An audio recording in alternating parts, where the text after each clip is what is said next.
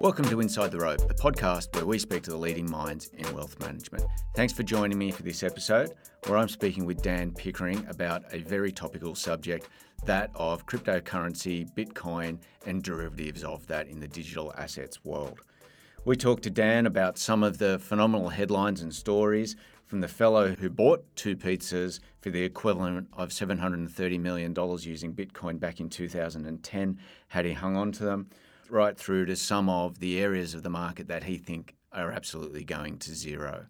I think you'll find this, if nothing else, very educational to get an understanding of a new area of markets that is increasingly attracting attention. Please remember, this podcast isn't a recommendation or is it specific advice. Please, you're encouraged to listen to the disclaimer at the end of the podcast. Please also remember to get your feedback coming through. You can email me at david.clark at codacapital.com. I'd also like to call out Joshua Clark, my son, as the editor of the podcast. Thanks a lot, Josh. Your work's appreciated, as well as Tom Oriel for his work in helping to produce the episode. I also need to thank Charles Moore, a fellow partner of mine at Coda Capital, who helped with the research on this episode. Thanks a lot, Charlie. Really appreciate it. Without further ado, enjoy the podcast. Dan Pickering, welcome to Inside the Rope. Thanks for having me, David. Well, Dan, we're, we're going to venture into the world of uh, crypto assets and Bitcoin. Uh, perhaps you could give the listeners a bit of an understanding of who Dan Pickering is uh, and, and, your background. Yeah, sure. Um, so, our fund background, first of all, has been going for about three years. So, um, we've got three main funds a Bitcoin fund, a managed fund, which invests across all the assets in the ecosystem. Um, we've got a third fund, a Bitcoin and gold fund, um, which I can probably touch on later. Personally, I'm a chartered accountant, and so I trained in, with PwC in London some years ago. I moved from there into internet gambling, spent quite a, a long time in that sector, spent some time in Gibraltar um, with some internet companies down there, gradually made my way sort of through that industry across to Asia, which was where I first encountered Bitcoin actually uh, in that industry and arrived in Australia about 2013. Um, I was still in internet gambling at that point, left there um, around 2018, which is when we launched um, launched these funds. So we're coming up now for our three year anniversary, um, roughly in a month's time. Yeah, so that's where we are. And how have those funds performed roughly over that time? They've gone well. Um, so both the major fund, the Bitcoin fund, and the managed fund are up about 650%. The managed fund's slightly in front of the Bitcoin fund, which has been a big effort to stay in front of Bitcoin. Um, but we've managed to do that. So, yeah, they've gone well in the uh, three year period. Now, we seem to be an interesting juncture of the conversation around cryptocurrencies, digital assets in this area. And on one sort of side, you've got a whole heap of stories around, you know, the fellow in 2010 who used 10,000 bitcoins to buy two pizzas. And in today's value, that'd be about $750 million for two pizzas. Um, Bitcoin itself is up 600 odd percent the last 12, uh, 12 months. Um, anecdotally, it's interesting to note the fellow who runs my coffee shop has been making lots of money out of mining Bitcoin and trading Bitcoin is actively sort of asking, you know, should these be traded or what's the position, looking for tips, etc. Mm. Um, uh, and, and into that, which might be signs of over exuberance. And a lot of people would say, you know, these are all telltale signs of late stage in the dot com bubble. And we can remember this type of behavior where, you know, we've ebbed from fear and now we're clearly in a greed cycle, they would say. Uh, aside to that, you've got some large scale professional investment people. Um, you know, Fidelity have built, built out infrastructure to hold custodially Bitcoin. Um, there's ETFs that have been built. Uh, companies like Square in the US, the big payments company, is now holding 5% of their cash on balance sheet in Bitcoin. Um, you're also seeing people like Cambridge Associates, one of the world's sort of most recognized asset consultants, telling people, well, maybe we need to look at this as a separate asset class. Um, so you've got all of this on the pro side. On the on the other side, you've got this sort of argument where you've got people like Hamish Douglass out there saying that you know you've got envy mania where people are hearing about people making lots of money they're jumping on it um, this has all the telltale signs of a bubble. Um, you know, GameStop, ICOs, where people have been left with zero, etc. Um, so it's with that sort of background that we delve into this area. But I think a good starting point for the beginners or novices listening would be what is Bitcoin in your explanation?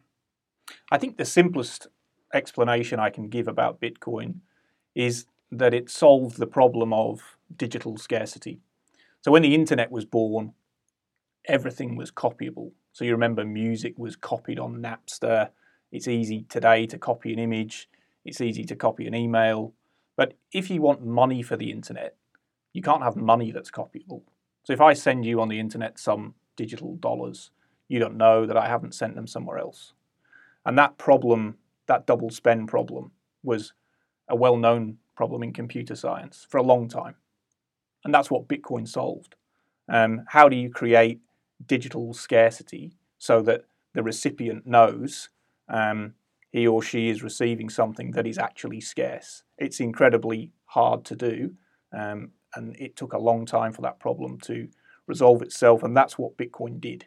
Um, at its very essence, that's all. That's all it does. Is it proves itself to be scarce, and everyone can independently prove it for themselves. And I think that's in contrast to um, fiat currency. So if I say to you, how many Australian dollars are there in circulation? Wouldn't know. Yeah, nobody would know. Lots. Right. There are a lot. And the Reserve Bank probably doesn't know because they go missing, they get counterfeited. Now, I can tell you right now how many bitcoins are in circulation. I can just type it on my node, the exact number, and everybody can do it. And it's a profoundly different offering from Bitcoin than traditional currencies.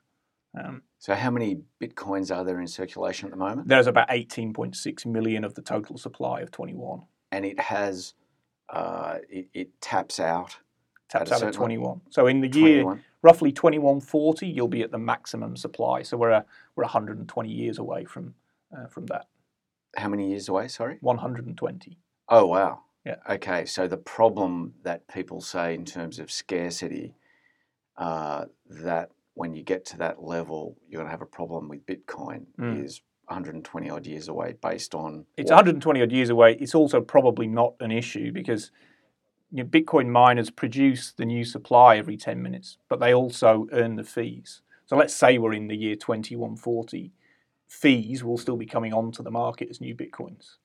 You know, there'll be an active market in Bitcoins still circulating even after all of the supply is issued in 2140. You and I, of course, don't need to worry about that too much because we'll be seven feet under by then. So explain. You've introduced uh, Bitcoin mining. Yep. Explain Bitcoin mining for our So please. the Bitcoin miners, um, every 10 minutes, Bitcoin produces a block of transactions. And the Bitcoin miners effectively compete to solve a block. So you throw your processor power um, at a particular problem to resolve a Bitcoin block. And if you're successful, you're rewarded at the moment with six and a quarter Bitcoins um, for your efforts um, every 10 minutes. So there's a lot of money at stake, you know, every every 10 minutes it's sort of 350,000 US dollars or thereabout, including fees. And once um, a miner resolves a block, um, they publish that block to the rest of the world. And through the um, basically the tricks of cryptography, um, it's trivial for everybody to say, yeah, you've done it properly, and I accept that you've um, calculated the problem correctly, even though the problem itself was very hard to solve. So that's it, that's in effect the trick of cryptography. It's easy to prove that someone's got the right answer. It's really hard to get the right answer. And what the miners are doing is mining for that right answer. And um, it takes a great deal of processor power to do it, and it's expensive to mine Bitcoin. I believe it takes so much power and so many people are doing it because of the economic rewards available that at the moment it's using more energy than a country like the Netherlands. Does this put it in a position in terms of Bitcoin and its future use that from an environmental social perspective it creates a problem where it becomes a stranded asset? Well, it's it's interesting actually, and this it's quite topical because um, a Norwegian oil company a, a few weeks ago called um, Aker Um, they're quite into green energy up in Scandinavia, and, and the founder of that company has set up a Bitcoin mining facility because he's basically seen that Bitcoin's part of the solution to this energy problem. If you mine Bitcoin, there's two factors, right, that, that go into your success the cost of your power and the amount of processing capability that you've got. The cost of your power needs to be very, very low. And so, what you find is um, the Chinese miners base themselves at the bottom of hydroelectric plants. And in flood season in China, you'll find Bitcoin's hash rate goes up because they've got excess power, which Bitcoin uses to mine to mine the um, the coins. You also find in North America a lot of Bitcoin miners are using stranded gas when you mine oil in America, well anywhere actually, it releases methane into the atmosphere. And what the oil miners do, they burn off the methane because it's less damaging, CO2 is less damaging to the atmosphere than the methane itself. Bitcoin miners are going there, putting their mining equipment on top of these um, stranded assets basically and mining Bitcoin and actually it's a net benefit to the environment because you know that would have been burnt off. They're producing Bitcoin with it. So you're finding a lot of innovation around how do we use power efficiently is coming from Bitcoin because that's the name of the game to win in mining, you have to produce electricity very efficiently. And so, yeah, it uses a lot of power, a lot of it's renewable, and it's quite innovative in the way some of these miners are coming up with a way of mining it without, you know, you can't burn coal and mine Bitcoin profitably. You just, it won't work. Um, so, yeah, the, the energy is an issue, but it's crucial to the value proposition. So, Bitcoin's clearly great at transferring value, particularly where transfers of money are illegal or for nefarious purposes. Um, for instance, getting money out of China, um, it, it, seems to have been very successful. Um, what what is the likelihood that it will become a long term store of wealth in much way in much the way that gold has become over the centuries? Yep. Um, and then off the back of that, also, what risk is there of legislative risk in terms of governments clamping down on its ownership by its citizens? Yeah. I think just on the nefarious use of Bitcoin, the number one um, method for nefarious transactions in the world is the US dollar. No comparison, right? Bitcoin is actually a terrible thing to use if you're involved in criminality because every transaction is recorded on the blockchain right? The FBI love Bitcoin, but there's no point using Bitcoin if you're a criminal. And I think most criminals have cottoned on to that. And so this idea that Bitcoin's used for illegal transactions, I think back in 2013, Silk Road, etc., mm-hmm. that was true. I don't think it's true now um, because it's just you know the chain analysis companies can track Bitcoin. It's quite easy to do. So I think you're right. It's very good for transferring value. Um, I I don't think that most of the value transfer, as I say, is for legal purposes at all. I think most people are transferring it um, back and forth for the right reasons. Um, a lot of Bitcoin trade goes on, so the turnover in Bitcoin is probably five times what the ASX does every day, even on the weekend. Right, Bitcoin trades twenty four seven. To the sort of question on regulation, um, I think certainly China are um, worried about Bitcoin for the reasons that you call out. So you can, you know, you can take your wealth with you across borders. All you need to do is remember the password in your head, and you can carry it with you all around the world.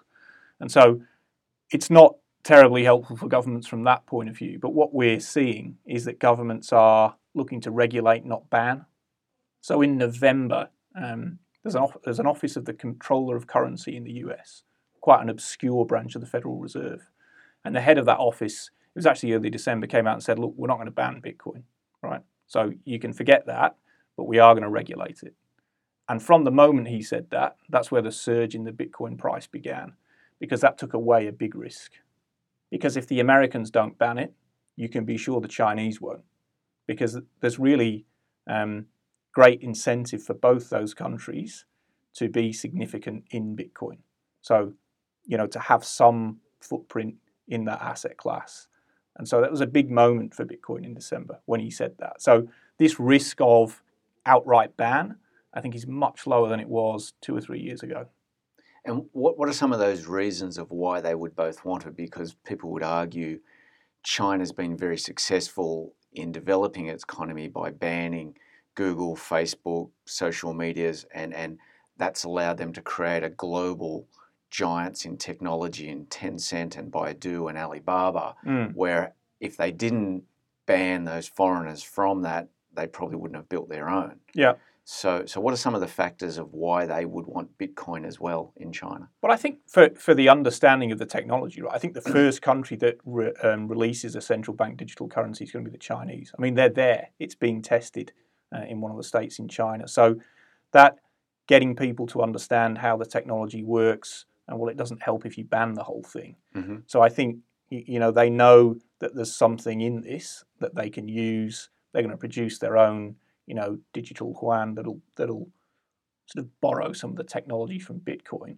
Um, but I don't think it helps them to uh, ban what they view as potentially um, a big piece of future technology. It's a bit like you say, okay, well, they banned Facebook and Google, but they didn't ban the internet. Mhm. And it's a similar, you know, banning Bitcoin is a bit similar to that. You, you wouldn't they do might, it. might ban Bitcoin, but they won't ban cryptocurrencies per se, which is a leads us in, I guess. Does Bitcoin versus other cryptocurrencies, Ethereum, etc. What are the pros and cons, and would people have a portfolio of these assets? Um, what what is the reason to hold Bitcoin versus another digital currency? But I think if you, if you if you look at um, what's the strongest asset, what's the the one with the longest history, um, it's Bitcoin. If you look at the actual protocol itself um, and understand it, to me, um, Bitcoin is the best one. I believe in the proof of work protocol that Bitcoin uses. Some of these other assets use um, proof of stake. So the difference there is um, when you're mining Bitcoin, it's about you know how much compute you've got. In a proof of stake coin, like um, Ethereum's moving to proof of stake, that's about the person that stakes the most of the coin um, is the most likely to resolve a block. So it's a very different um, methodology. In our fund, we're looking for um, things that we believe will sort of stand the test of time. I think Bitcoin um, has very much done that now. What, what are we, 12 years in? Mhm. Um, we've had multiple attacks on Bitcoin. We've had multiple large drops in Bitcoin. We have nothing but negative news about Bitcoin. You rarely read something positive. Mostly it's people saying, you know, this is terrible for, well, pick your reason. Um, but nothing stops it, right? It's just a piece of computer code and it keeps going and going and going. Adding other assets to the portfolios. I mean, our managed fund is in assets that we believe will benefit from the ecosystem generally. So we like um, cryptocurrency exchange tokens because they have an economic imperative. They live in an ecosystem, which is the exchange where the token's useful. We like um, inside video game tokens, so the money that can be used in a video game because it has an ecosystem and it's valuable in the ecosystem. There's probably now over 4,000 tokens. I would guess that 3,900 of them are going to zero. So we're extremely careful about what we choose for our managed funds portfolio. And so when you say is it worth having a portfolio of assets, well, it is, but you know we choose very very carefully. Liquidity is hugely important to us.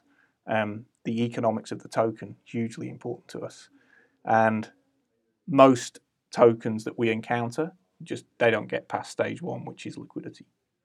Um, and then you know where they do, as I say, we look at the economic imperative. I'm very keen on tokens that have an ecosystem around them. So they've got a video game around them. Then great, I understand that. Um, there's a thing called Decentraland, right? Mhm. Which is a virtual world, and you can go in that virtual world and buy land and set up a company and buy avatars. And the currency of that virtual world is mana, right? M A N A.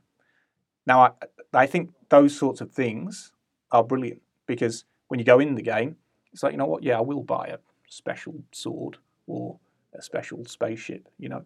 So those sorts of things wrapped in an ecosystem with its own economy, yes. Most of them, uh, no. So um, yeah, portfolio construction is well for us. We that's where we spend all our time. It's but it's difficult, and you need to be careful. But at the end of the day, does that asset of a mana chip currency token have any intrinsic value? Because in some of the cases where I looked at those, the the skins that people are buying inside game add no extra functionality in terms of the player's ability to perform the game or the skills. It just makes them look different. Mm-hmm. Um, so does it have any intrinsic value at the well, end of let's that? say let's say there's a game called Infinite Fleet, right, Mhm. which hasn't launched yet, but Infinite Fleet has its own currency, um, which runs on a on a blockchain, and people at the moment are buying spaceships for the game, and so they've got people designing these really quite beautiful spaceships. So we go into the game, and my spaceship's better than your spaceship, okay? And we're flying around space, and I'm shooting things, and you're shooting things, and you think, you know what? I want a better spaceship. I'm going to buy a better spaceship.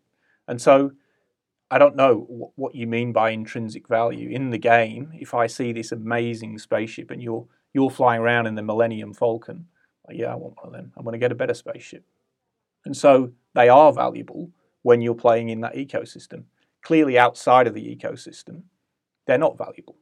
But you know, people spend a lot of time playing video games. It's like the number one form of entertainment in the world. So I think that, and they're NFTs, right? Which we we Non fungible tokens. indeed we might touch on that. So so those spaceships are NFTs, and they are valuable. People are buying them for thousands of dollars right now, and I'm I'm tempted myself. I have to tell you. Yeah, it, it strikes me as, uh, if my economic history serves me right, uh, Adam Smith's water diamonds paradox, where uh, you know he the every values derived from utility. Water's fantastically high in utility. Everybody needs it. Diamonds, Mm. uh, except for diamond cut saws, etc., don't have a lot of utilization. But the price of a diamond is hundreds of times X on top of that of water. So um, maybe we can't explain all things. We will get to non fungible tokens. Um, try to use my research to, to good use here. We on, on blockchain, and you flagged one of the recent moves why we've seen this dramatic increase. Do you think that's also been aided by the fact that we've seen since the COVID pandemic and almost stemming all the way back to um, the financial crisis that governments have implemented quantitative easing or the akin to printing money by standing behind and buying bonds and pushing supply of fiat currency Mm. into the system. Has that helped the case for cryptocurrencies like Bitcoin? Yeah, no doubt. I mean, I think Bitcoin um, validates itself on its own, right? So that that problem that it solved of digital scarcity, it, and it's it's proved it for 12 years that that computer code works. So it is validated in its own right.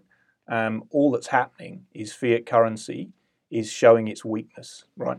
So as I said earlier, you don't know and I don't know how many Australian dollars are in existence, but I can tell you that the supply of Australian dollars doubles every six years. Since 1969, it's doubled every six years. And so, one thing I find curious in Australia is people love talking about house prices, right? And they- they'll tell you on average house prices double every sort of 10 years in Sydney. say. Mhm. But the supply of money doubles every six years. So, are houses a good investment? I don't know. So, you know, we're looking for the scarce thing, and what's happening with quantitative easing and all this cash that's coming in, it's showing that Bitcoin's scarce. Arguably, Bitcoin's not doing anything. One Bitcoin is worth one Bitcoin, right? But these fiat currencies are going down in value because the, denom- the denominator is growing so quickly. So, even the US, right? Since 2009, two thirds of all the US dollars in existence have come into existence since 2009. Now, that's a lot of money that's just appeared. And yet, people still record their results, say, of how their fund's going in US dollars. It's like, well, if you didn't go up versus the US dollar, what were you doing? You know, because there's so many of them. Um, and so it's just, I think it's just proving that scarcity matters. And one of the most scarce things on earth is Bitcoin. And I think it's greatly underestimated um, just how scarce it is. But people will begin to realize. Dan, you referenced um, the economic reasons around exchanges and so forth. Um, digital wallets and keys, what are they? I suspect this gets around, you know, there's, I talked about some of the stories in markets and the fact that, you know, Uber drivers and cafe drivers, you know, some of the times when they ask me what I do, etc., the conversation, oh, well, what do you think about the value of this cryptocurrency or this? Um, one of those stories around wallets, you know, that you see or around is that, for instance, there's an individual, I think, who's at number five out of six, and I think lots of our listeners would empathise with them that, you know, you get logged out and you can never log in again or something. In this case, I think it's many millions of dollars if they get their password wrong one more time. Yeah. Um, can you explain digital wallets and keys for our listeners? Yeah. Um, keys are part of cryptography. So in cryptography, you've got a public key and a private key. And the best way I think of thinking about it, if, you, if you've used WhatsApp, Yep. um, and WhatsApp uses cryptography. In fact, loads of things use cryptography, the internet and encryption. In WhatsApp, um, the app itself, where you're typing your messages, is basically the wallet. What it's doing, it's using the private key inside that wallet to encrypt your message that you're sending to your friend, and it sends it to them over the internet, and they decrypt it with their key. And Bitcoin wallets are the same. The wallet is really the wrapper around the public and private key. So people send Bitcoin to your public address, uh, and you um, control those bitcoins with the associated private address that you would never share with anybody. Now, if you lose that, um, unfortunately, if you haven't backed it up properly, your bitcoins are gone because, like we spoke about earlier, the properties of sort of cryptography going from the public key to the private key is virtually impossible. Well, no one's ever done it yet. Going from the private key back to the public key is trivial. If you lose that private key, yeah, your bitcoins are gone. But there's lots of things you can do to make sure that you back it up properly. You know, if you want to look after your own bitcoins, um, it's certainly doable, um, but you've got to know what you're doing and do it in the right way.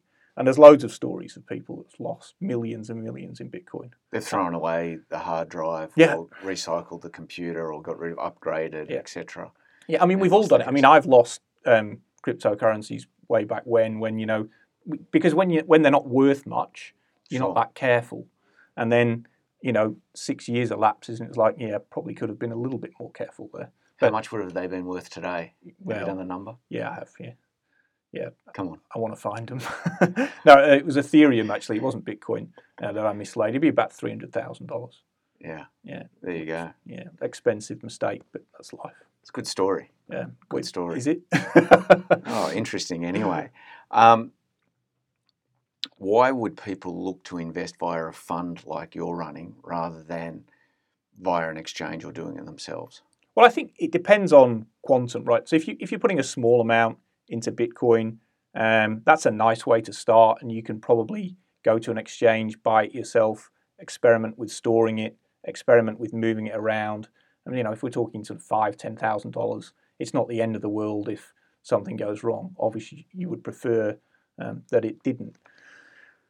But if you're investing sort of six-figure sums in Bitcoin, you might want to um, you know use a fund because for example we buy bitcoin over the counter. We don't buy on exchanges. So the price at which we buy is significantly more competitive um, than some of the exchanges you might use as a retail client. So the fees at bitcoin exchanges can be very high. So we can beat those prices by up to sort of 7% depending on what's happening in the market.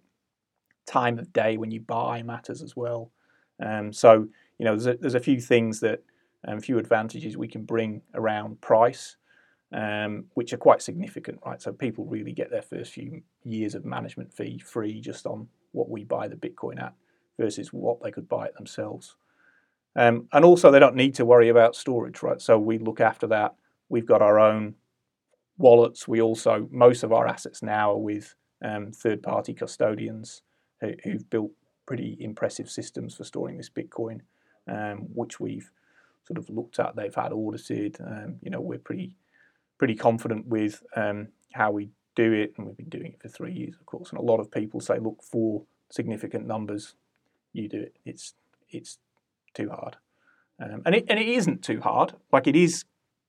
Most people are capable of it, but the um, possibility for error exists, and if you make an error, yeah, there's there's no way back. The consequences can be large. Mm. Uh, we've talked a little bit about Bitcoin and blockchain and cryptocurrencies and blockchain. You talked about the power of blockchain to resolve multiple ledgers, distributed ledger. Can you, for our listeners, explain the difference between the two? Between Uh, cryptocurrency and blockchain? Yeah, sure. So a block. Let's start with a blockchain, right?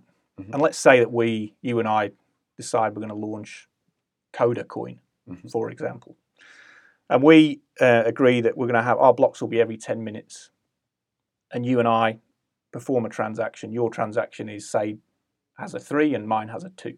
Okay, so there's two transactions in that block, two and three. And we agree that the way we get what happens in a blockchain is those transactions get mixed up with cryptography, so they get hashed. Well, let's say we keep our hash simple and we just say we're just going to multiply the two transactions together, right? Two times three equals six.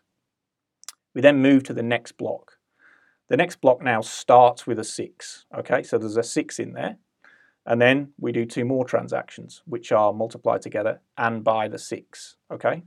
So now there's a mathematical link between this block and the next one because the second block contained a hash of the contents of the first block. Okay, and as the as the blocks grow, every link in the chain is mathematically related to all its predecessors, and that's important because if somebody ever changes something in any predecessor block, everybody will know because it will just throw all the blocks out. So you'll instantly know, even if you go back all the way to block one in Bitcoin in 2009, someone changes one tiny detail, it'll just cascade through every block. So they're mathematically linked together. So that's the blockchain. In our example of Coda coin, R2 and 3 in block one, there are Coda coins, right? So we're exchanging um, digital tokens that sit within the blockchain, and that's there. That's the cryptocurrency, and the cryptocurrency is protected by the blockchain. Okay, so they exist within it, and Bitcoin, the bitcoins in that Bitcoin blockchain, they're endogenous to the chain, right? And that's quite an important distinction because there are blockchains out there where the assets, the value actually is exogenous to the chain. And there's an open question about, well, why are you using the blockchain then? Okay. If you're not embedding the value in the chain, it's is it a database? So it and we use that distinction all the time when we're assessing an asset. Do we want it in the fund or not? Is it using a blockchain properly or not? So the chain is protecting the cryptocurrency which sits within it. Um, and then there are lots of examples. I'll give you an example. US, have you heard of Tether? The US dollar, so the US dollar token. So there's about $40 billion of this token in circulation, which people use as a proxy for the US dollar, right? And so I could send you some Tether, but then you would have to go and redeem it for US dollars, right? So you've got to hope that the person that you redeem it with gives you the underlying.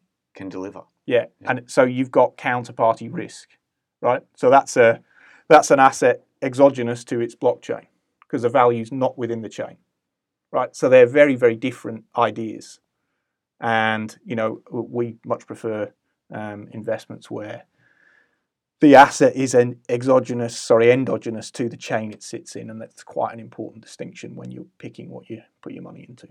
I've heard the blockchain explained as uh, a data network of records that uses decentralization. So you've got a number of computers all decentralized in all different parts of the world, multiple places, um, and organizations, as well as a high level of transparency so anyone can see or, or, or have access to that. And also, it's got immutability in terms of it can't be changed or forged. So those Yeah. sort of key three aspects Yeah. makes it very appealing to hold assets um, with that. Um, all right, let's turn on to maybe let's talk to non fungible tokens. One that I've had to do a little bit of research over the weekend on. Some of my colleagues in here were a little bit um, more up with it than I was, but um, from what I can undertake uh, or understand is I kind of think about Willy Wonka's chocolate factory and the golden token people had in that you had a token Yep.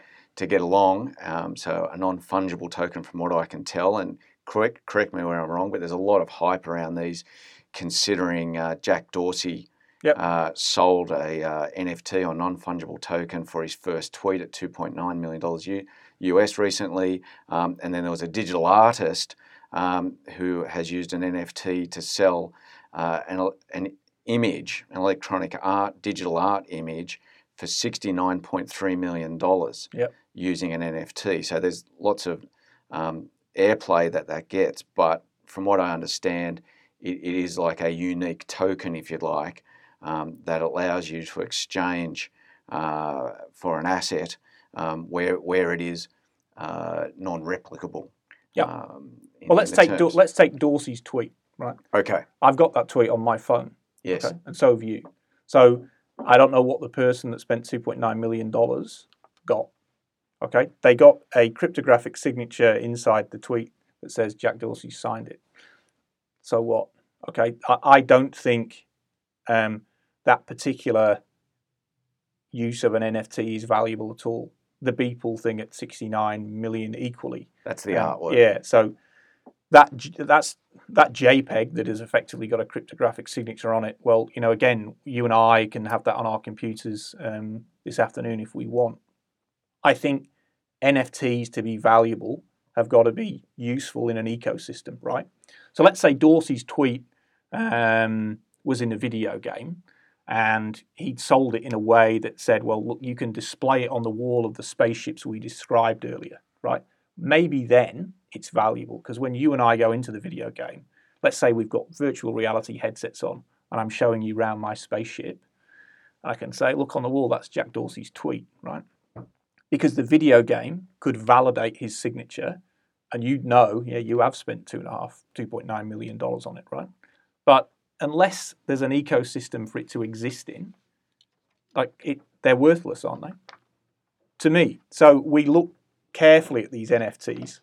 I like them, but they've got to have. Um, again, we go back to this economic imperative. Like, can I actually use it in an ecosystem where I can enjoy it? Right. So if I can walk around um, a video game and see it, or a virtual world and see it, and know that it's valid and have the software validate the signature, great. And if I can't, well, like I say, I've got Dorsey's tweet on my phone. I mean, I took a picture of it just so I can say, well, yeah, well, I've got it too. Mhm. So why did you spend $2.9 million on it? So have you invested in in any NFTs to date? Um, we've invested in a lot of, well, not a lot, but a few video game tokens where um, part of the economic imperative for the currency in the game is the sale of these NFTs, right? So again, the buying of spaceships, the buying of avatars, the buying of little trinkets within games. I think that's entirely valid. In fact, I know it's valid because people do it. They want this stuff. It's a huge, huge market. It's enormous, right? So I think it will be enormous. This taking of things from the internet and just signing them and selling them off as NFTs, I can't get my head around that, right? Because there's no ecosystem for that to exist in. It's just exactly as it was before, isn't it? That that tweet that's signed, it looks the same as the one that isn't. Right? Yeah, So- I struggled with it. Yeah. So I, um, but th- this reminds me a bit of 2017. There's loads and loads of crazy things happened, and then you know you end up with um, four or five things that are brilliant, and it's just sifting through and finding those brilliant things. Um, and I think there will be something amazing that comes out of the NFTs.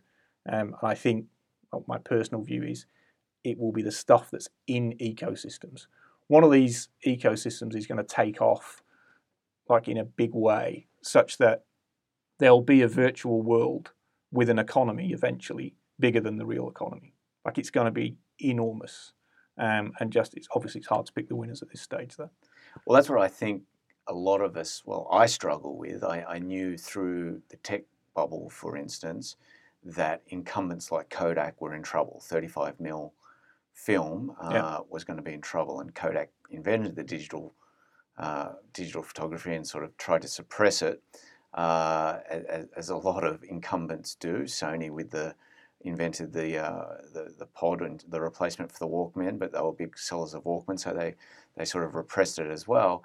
What I do struggle with though is how do you pick the winners? In that I would have said it would be very hard for people to pick a big winner from digital fog, digital photography is going to be someone like Instagram. That Yeah. wasn't obvious when 35 mil was going away. So, Yeah. so I think there are uh, uh, big struggles there. What do you think the future holds in five to 10 years of things like Bitcoin and cryptocurrencies? Someone like Cathie Wood, who runs ARK, who's been on the podcast before, I noticed in doing a bit of research for this, is on the record in January, February this year, I think, of saying she believes Bitcoin's going to $500,000. Yeah. Um, which would seem a big call, but Cathie's made big calls around Tesla in the past and she's come to look good on some of those things. What's your view?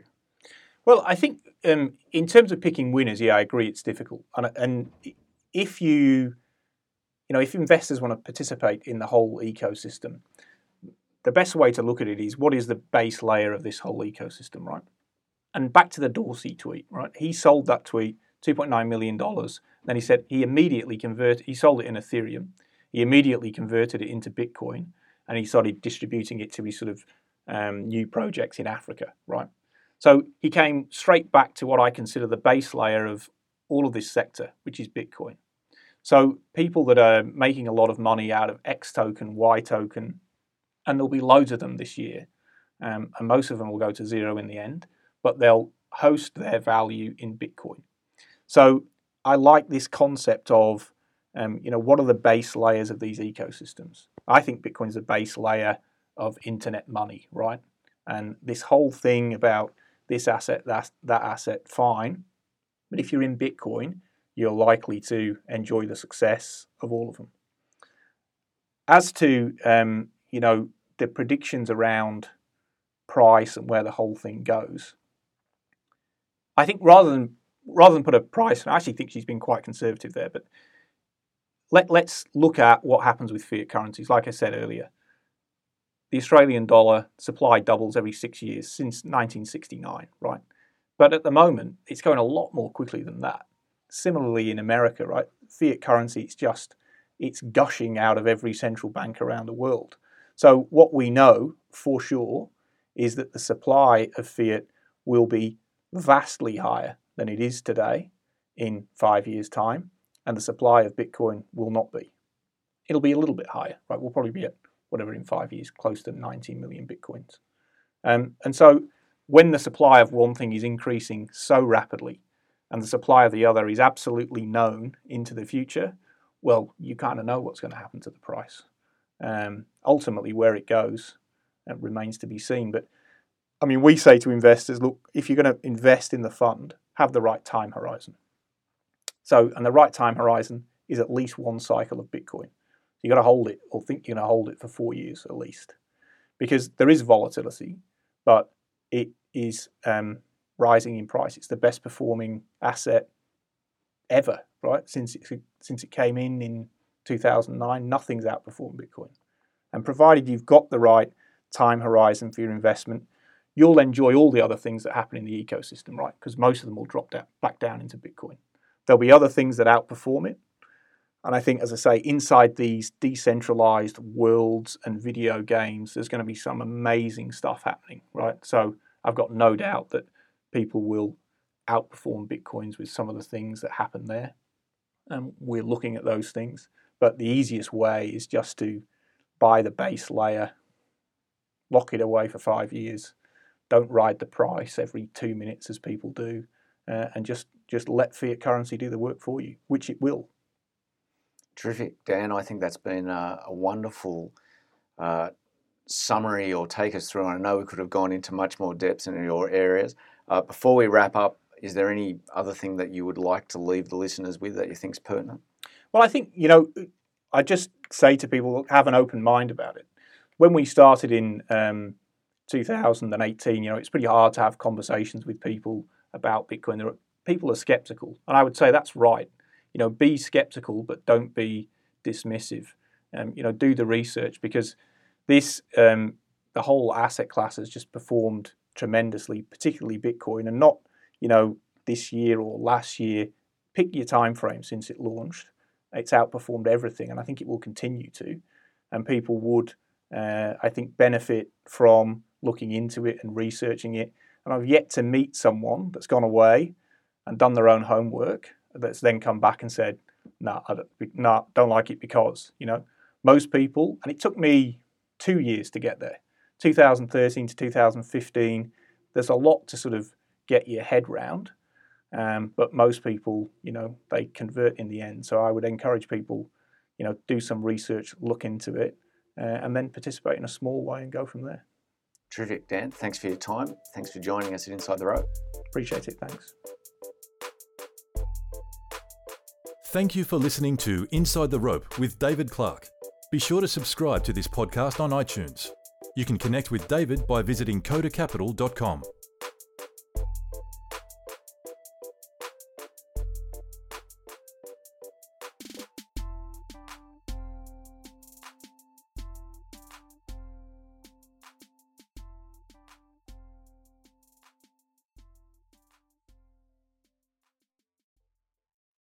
Any views expressed in this recording represent the personal opinions of the speaker and do not represent the view of any other party. If this recording contains reference to any financial products, that reference does not constitute advice or recommendation and may not be relied upon. Listeners in Australia are encouraged to visit www.moneysmart.gov.au to obtain information regarding financial advice and investments.